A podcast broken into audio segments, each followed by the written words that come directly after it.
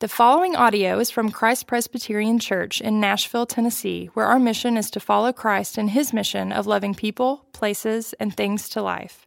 For more information about Christ Presbyterian Church, please visit christpres.org. Our scripture today is from Philippians 2 12 through 18.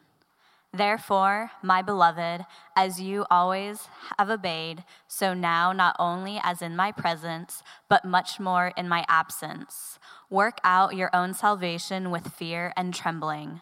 For it is God who works in you, both to will and to work for his good pleasure. Do all things without grumbling or disputing that you may be blameless and innocent, children of God without blemish in the midst of a crooked and twisted generation, among whom you shine as lights in the world, holding fast to the word of life, so that in every so that in the day of Christ I may be proud that I did not run in vain or labor in vain. Even if I am to be poured out as a drink, offering up the sacrificial offering of your faith, I am glad and rejoice with you all. Likewise, you also should be glad and rejoice with me. This is the word of the Lord. Praise be to Christ. Thank you, Catherine. Well, I was just talking to a group of people, um, gosh, just the other day. Uh, I think I was meeting with uh, somebody, and they were saying, How did you and your wife meet? And I said, We met on a blind date. And um, one of the stories that I didn't get to share was how, when we were newly dating, one of the things I uh, pranked her with is, uh, and that is one of the things when we were at Baylor University back in the back in the day, uh, Waco, Texas. Not a whole lot to do in Waco, Texas, you can imagine. Uh, so you do a lot of things like pulling pranks. And I remember uh, Megan and I had just been dating, uh, gosh, for a handful of months, I think it was, and. Um, one of my dearest friends, closest friends from even growing up, uh, and her decided to pull this prank on me. I had to be out of town. I couldn't go to this certain function with her, uh, and uh, so they decided to get these funny pictures and, uh, and and make fun and all this stuff. Anyway, well, I have a problem with if somebody pranks me, I don't just do it in kind. I kind of like ratchet it up probably a lot more than necessary. And uh, so at the time, I was in a fraternity, and um, I got the use of my pledges, and um, we decided we were going to uh, switch her room and my uh, best friend at the time's rooms, and they lived in different apartments. So, if you can imagine, thankfully they lived in the same complex, but I basically told our, I stood up on this chair to our pledges to get them all riled up. And I gave this just rousing speech, just and they're like, ho, ho, ho, ho, and they just were so ready to go. And they, we get into the parking lot, they form this line from basically one door to the other, and they're carrying everything. Now, we're talking not just like closet, we're talking mattresses, toothbrushes. The entire room was going across one way and then the other. And people were sitting there staring, going, What is going And um, and so I, I remember when uh, my friend, who actually went to um, a Mavericks game in Dallas, which was just north of Waco, uh, came back to find his room completely not his, and Megan going into hers, and he was so angry he wanted to put my car on cinder blocks. So I had to like take my license plate off but it was unbelievable. It was one of the great, and, and Megan said to me at one point, she said, uh, I really, that really was one of the things that sold me. Maybe I should, of course, I did other things that probably did to the contrary, but that she really enjoyed and appreciated about me was that I did that. Of course, my, my you know, close friend at the time was mad at me for pulling a prank because they had to switch for basically a whole week. They kept like trying to take stuff back and forth to each other's apartments. And yet he was mad at me because he didn't do well on an exam, but he went to the Mavericks game. That was his fault. Um, it was so confusing when they went into their rooms and saw that. And I think one of the interesting things that we're talking about this morning, the thing, number one thing I think I see in um, when I talk to people and I see in myself, when we talk about what it means to be a Christian, is the confusion and switching of what it means to be a Christian and live out the Christian life. I will say to you, there's no more ink spilled on that thing than what it means, the Bible calls it justification and sanctification. Justification is that fact that you are declared righteous in Jesus, His blood is yours. But sanctification is that process, that progress of you being made more like Him. And the thing we, I see more than anything else that I talk about, more than anything else, and actually the Bible spends more time on anything else, is how we switch those things falsely and how it confuses us.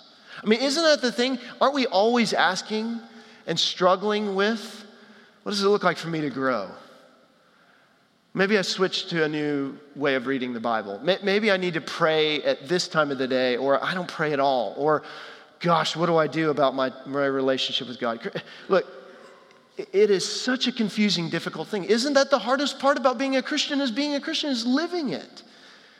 And isn't that the thing that so many, and it, maybe you're here this morning, that many people in this room are maybe coming back to Christianity, or, or maybe you're kind of asking about it. You're saying, okay, I get that Jesus paid for our sins, but what is this Christian thing? Like, how do you live this? Is it just doing a lot of Christian stuff? Like, is that what it means to grow? Is that the measure? I mean, isn't that what we're always asking? We confuse those things. And so we sit, when people ask, What's it like to be a Christian? And we talk about, well, you read your Bible, you go to church, and you have these relationships. Our relationship with God equals what we do for Him instead of being with Him. And so there's this confusion. Paul spends in this chapter, in this letter, in this part, a very sizable portion speaking to the way that we are in Jesus and grow in Jesus and how important that is. See, here's the thing that we need to remember, because a lot of us may fall on one side or the other. and I heard this long ago, and I love this phrase Christianity is a come as you are party. It is a come as you are. There is no, there is no merit you can bring to earn it, but it is not a stay as you are party. We have to see change in our life. We have to see this working out, this change in us. You heard that word in there. And the two things that Paul says in this letter, in this little section that we're going to look at, is how do we work out our salvation and how is it working in us? Working out and working in, those two things. And that kind of hinges in this letter. And the working out is interesting because it, it, begins with this who's actually doing the work, right? That's kind of always the question. Am I doing it? Now that I'm saved, do I work out? Notice he begins this way. Therefore, my beloved, as you've always obeyed, so not uh, now, not only is my presence much more in my absence, work out your own salvation with fear and trembling. Now, when we hit that point, we kind of go, ooh, what's that mean? Well, think about this. Paul, not just here, but just even before this, we just look at this, is saying a couple times, I'm not here with you. He's actually writing this letter to them from prison. And he's saying, I'm not with you there. I, I know in my absence, work out your salvation. He's kind of throwing out a question that we need to ask is, do we really own our own faith? Paul's saying, is your faith in Jesus, is the way that you live in Him contingent on me being with you, or is it yours? And I think that's an interesting question to begin with. Because is your faith yours, or is it yours when you're here on Sunday? Or when you hang out with me, or you're in your Bible? Is it your faith?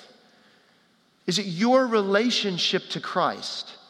Or is it contingent on other things? Contingent on what you can do?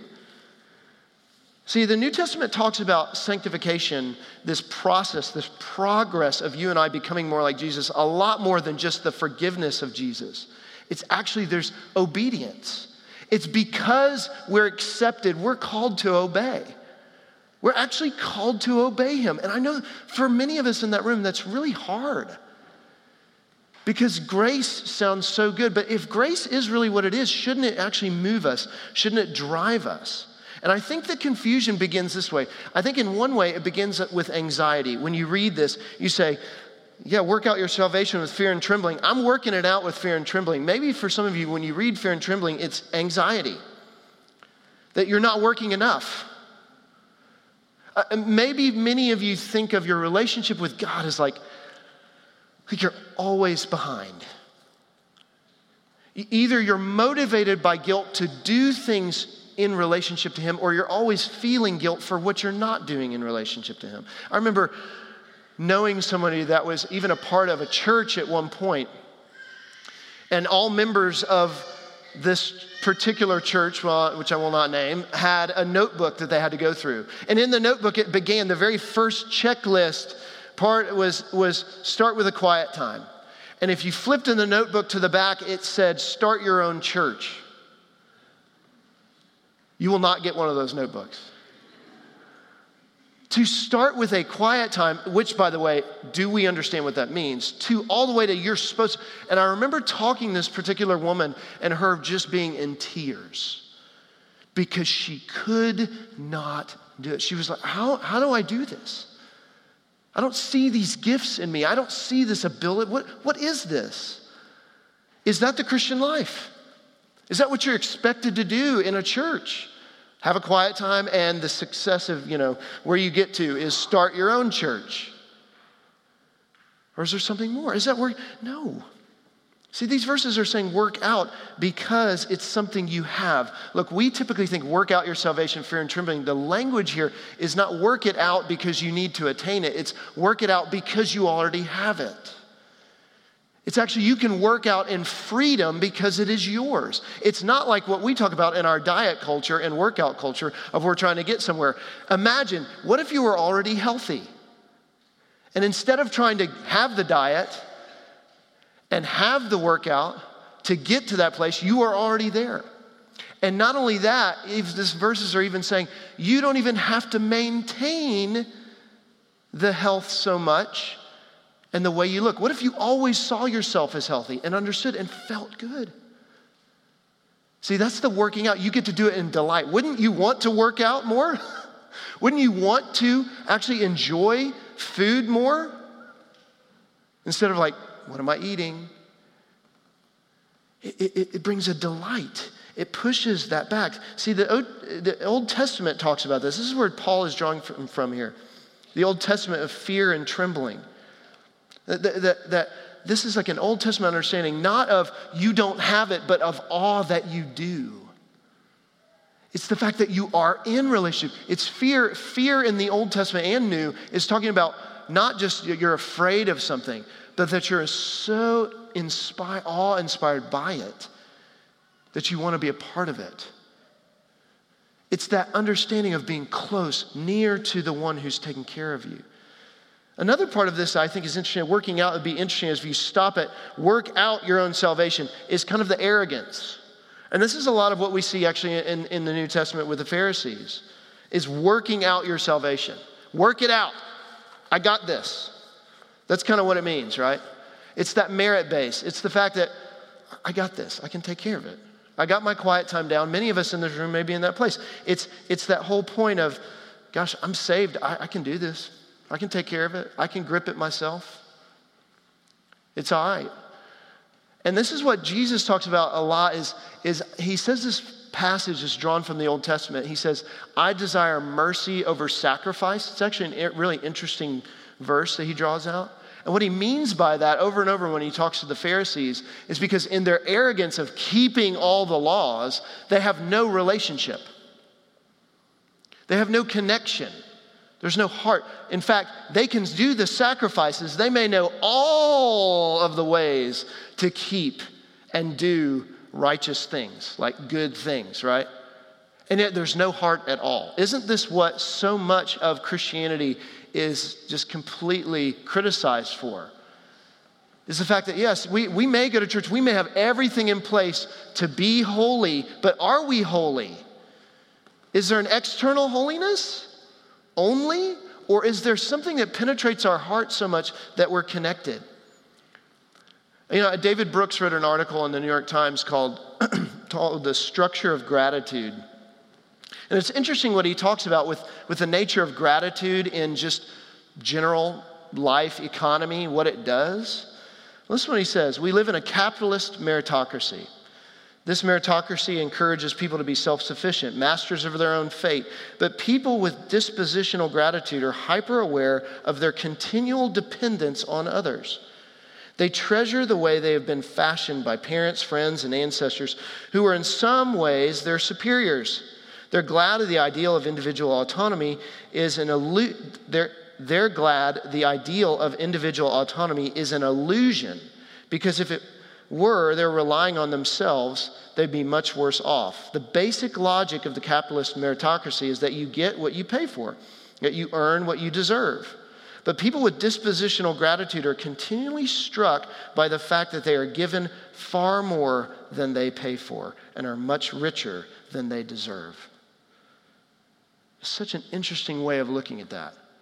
That what if that was the way that we looked at it? That instead of, hey, we earn it, and isn't that really our way? It's not, it's not necessarily a, a commentary so much on capitalism, but how capitalism has penetrated our own understanding of individualism and what we can do in meritocracy. This is what's, what we're getting at here is that fear and trembling is mining in us, saying, You, it's not all about you. Is there a dispositional gratitude? Is there a deep understanding of thankfulness of what God has done that drives us out to live differently? Instead of saying, You owe me, God, if you're the kind of person that finds yourself arguing and complaining with God a lot, or find yourself looking at God and others thinking that they owe you, you might be living in an arrogant stance of growth in Jesus. Notice that he, at the, right after this, verse 14, he says, Do all things without grumbling and disputing. Do you realize that he is hearkening, co- complaining and disputing? What is complaining and disputing? Why would he say that? Of all places to go, right after he says, Work out your salvation, fear and trembling, for his God as it works within you, for both the will to work for his good pleasure. Do nothing, right? Do all things without grumbling or disputing. Why complaining? Because what do we do when we complain? We are saying that we could have it better. We're saying in arrogance, it could be arrogance that we could have it better, or in anxiety that I don't have all that I need. Isn't it interesting? This is the whole life of the Old Testament. If you read Genesis, Exodus, Leviticus, all those books at the very beginning of the Bible, those books are talking about the people of God and their movement.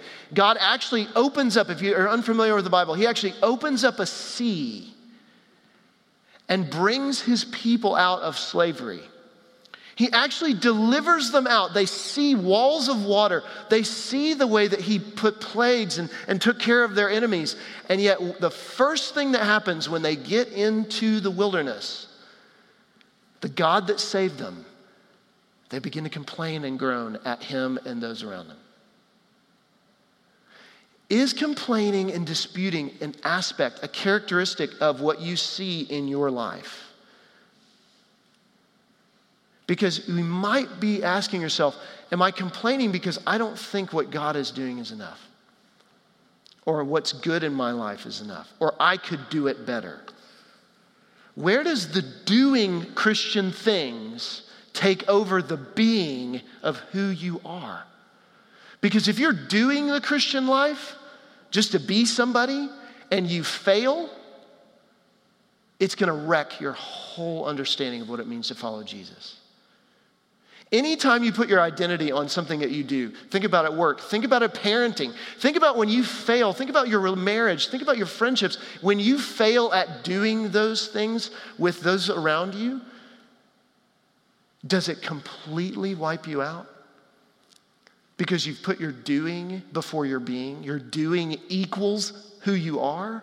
But imagine if you put your being, imagine if the fact is who you are in Him drove how you live. If instead of trying to get love, you went out as loved, wouldn't that change the way you feel?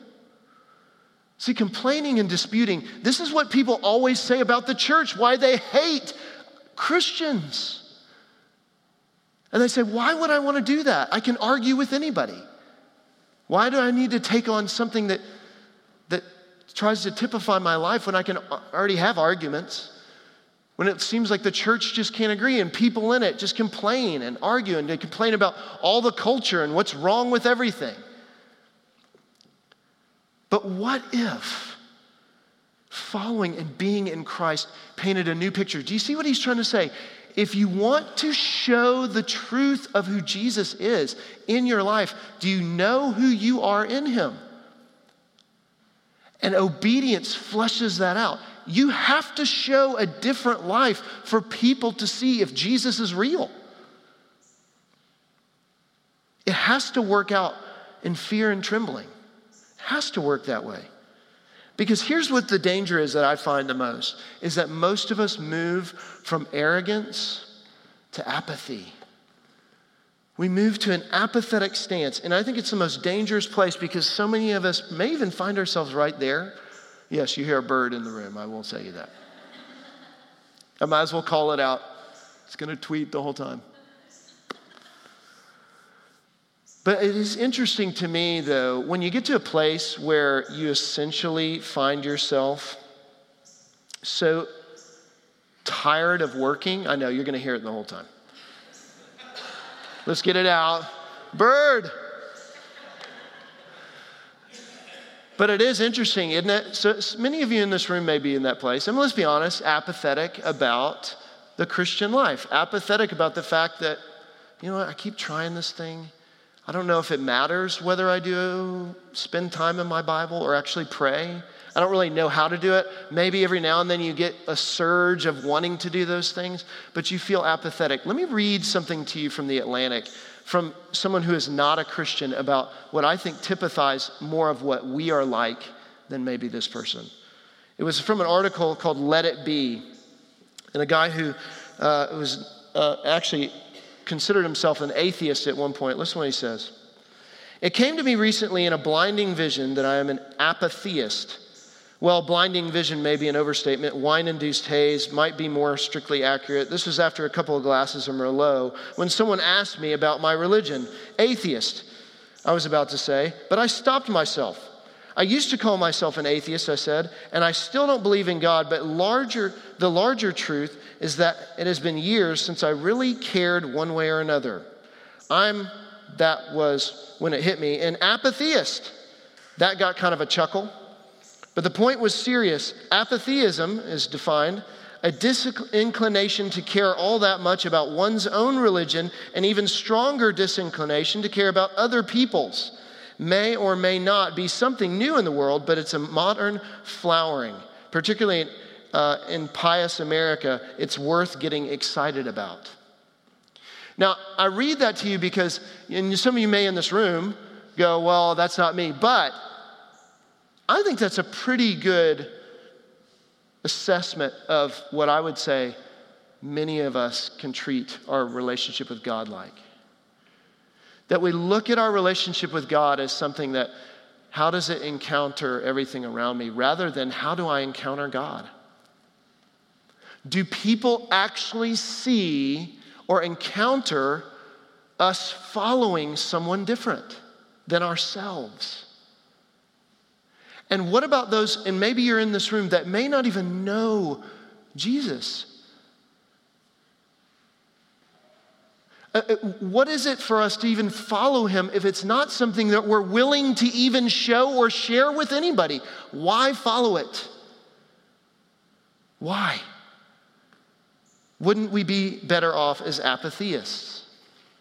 But here's the interesting thing about what Paul does in this, in this passage he doesn't end by saying work out, right? Because we would end up all being apatheists if that's the case.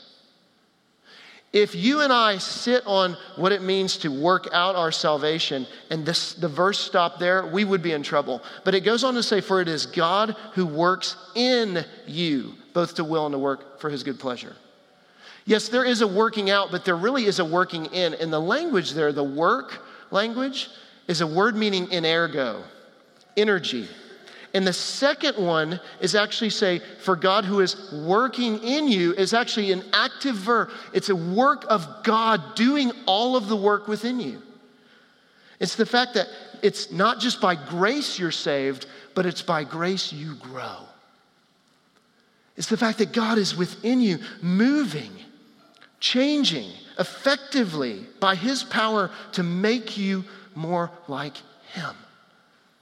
It's an unbelievable thing.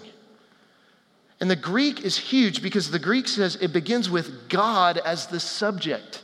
You don't read that here, but it says, for it is God. It just says in the Greek, God is at work within you. Because it is God's work. Let me give you an understanding of this. We were, uh, I was at dinner last night and it made me, there were some people behind us that had that Nashville soccer club gear on, you know?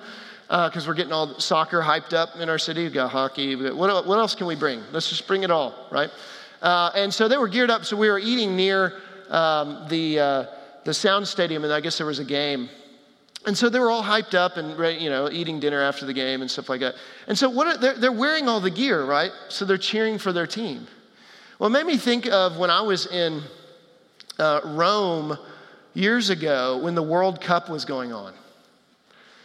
And Rome, uh, Italy had just won uh, a game in the World Cup, just one game. It wasn't like the whole World Cup, they just won a game. And we happened to be traveling over there, and it was like a zoo. Go Italia! I mean, like mopeds, flags, people hugging each other, strangers, high fives to Americans. You know, they're like, we don't even care that you're here. You know, they like loved it. And it makes me think how much of us can just glory in a uniform of that. But how much of us are really a part of it? What, what did the Italians get? They get the fact that those people on the field, they didn't win. The, none of those people that cheering on driving mopeds were on the field. None of them scored the goals. But what did they all receive? They identified with, they took every bit of the work that everything was happening on that field. That was all theirs. And they identified with it. So much so that the celebration went on and it drew in even people outside of it. The work that was done on their behalf, they took as theirs. That is exactly what it's saying. God's work is yours. So you can now live in the freedom of that, so much so that you don't have to glory in a uniform. The obedience can be a celebration. What if our obedience was such a celebration, like soccer in Rome that people in this city that were not even Christians said, I want to, I don't know what that is, but I'd, I'd love to be a part of that party. That's a different kind of party. That's a different kind of celebration.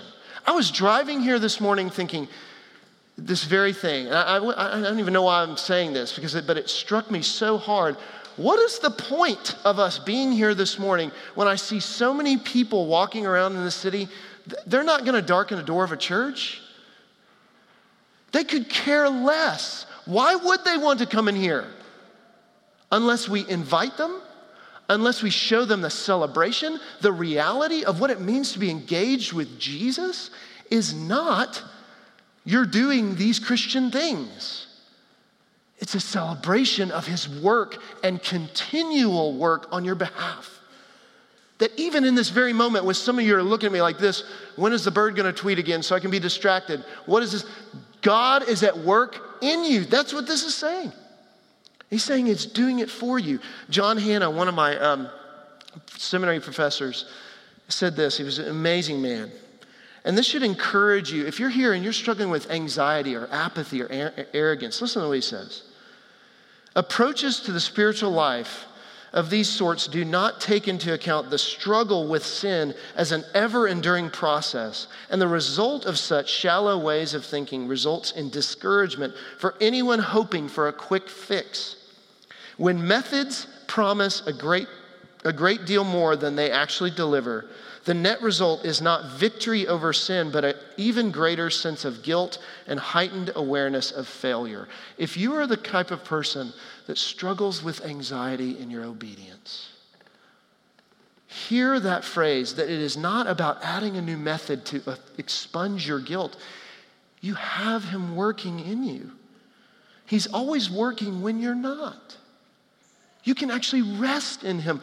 Please, friends, if you're here and you're, and you're motivated by guilt to spend time with Jesus, he doesn't, he wants you to do it. I don't think that you shouldn't do it because of, but go to him and, and, and let him tell you and remind you the work you're doing is not what changes you ultimately.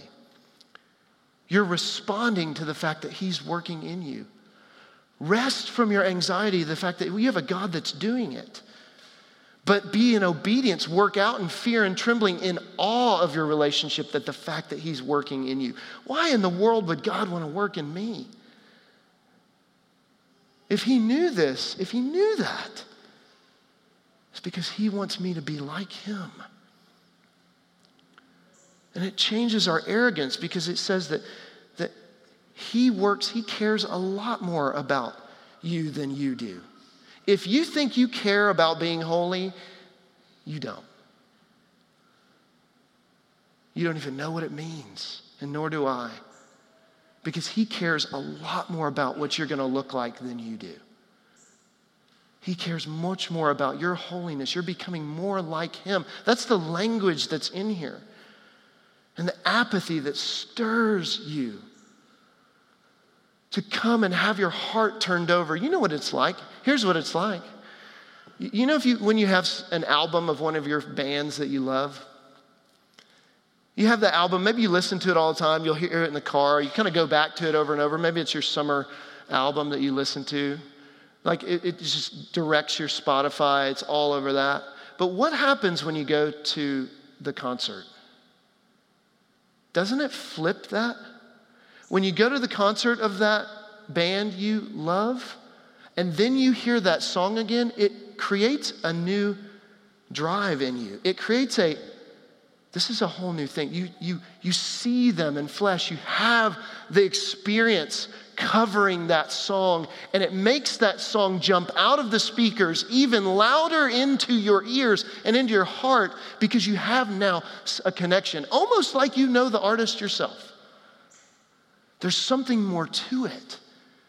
That is what we need to do. Instead of just having our Bibles and walking around with them, go to Jesus. He is what is popping out to us. Let it experience His world in you, not just out here, but who He is. This is what Paul is saying. This is what it means for us to shine like stars, is because we are in reflection of Jesus. We're a reflection of the one we're around. And it uses over and over this language in this passage, and I love, and others of family language. You know, the Bible, every time it talks about what it means for us to grow in Jesus, it uses familial language. It uses language of saying, You're becoming more like your father. You're becoming more like your heavenly Father. He uses this language over and over and over. Isn't it the most unnerving thing to begin seeing things in yourself and your character that were your parents? Sorry. Glad my parents aren't here yet. But you see those things. They're, even making commercials about it now. I just saw a commercial the other day. I was like, yes. When you see that thing, it's usually someone else that points it out. They're like, Did you know you do this? And you're like, Oh gosh. That's my mom. Or, oh, my dad. You know, you see that or you hear a phrase. You know what the Bible's telling us? Is that all along there is this development in you and me that oftentimes you don't even see because he is developing, he's working in you through his Holy Spirit to make you more like Jesus. And it's deep character so rooted sometimes that you and I get anxious or feel good about ourselves or just totally give up.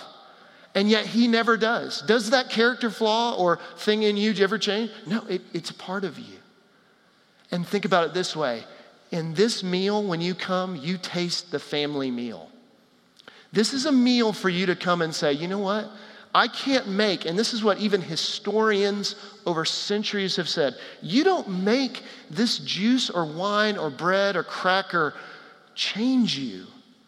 Like, if you think about that, if you're, if you're here this morning and maybe you're, you're not a Christian or you're coming back in, you're like, why do we do this? It, you're taking like a snack. We do this because we celebrate a family meal where what we're doing is we're doing a work because we're celebrating the work of God in us. Because we're asking Him to make what He says in the Bible, this bread and this blood, effective in us to make us more like Christ. And come to this table, if you will. If you come to this table stopping at, I'm gonna work out my salvation with fear and trembling. If you stop there, please do not come to this table. Because this table is for those of us who are saying, Yes, I'm going to work it out with fear and trembling because please, God, I know that you're at work in me, but please show me. please show me. It's a humility, it's dependent on Him. That is what this table's for. Let's stand together, if we will.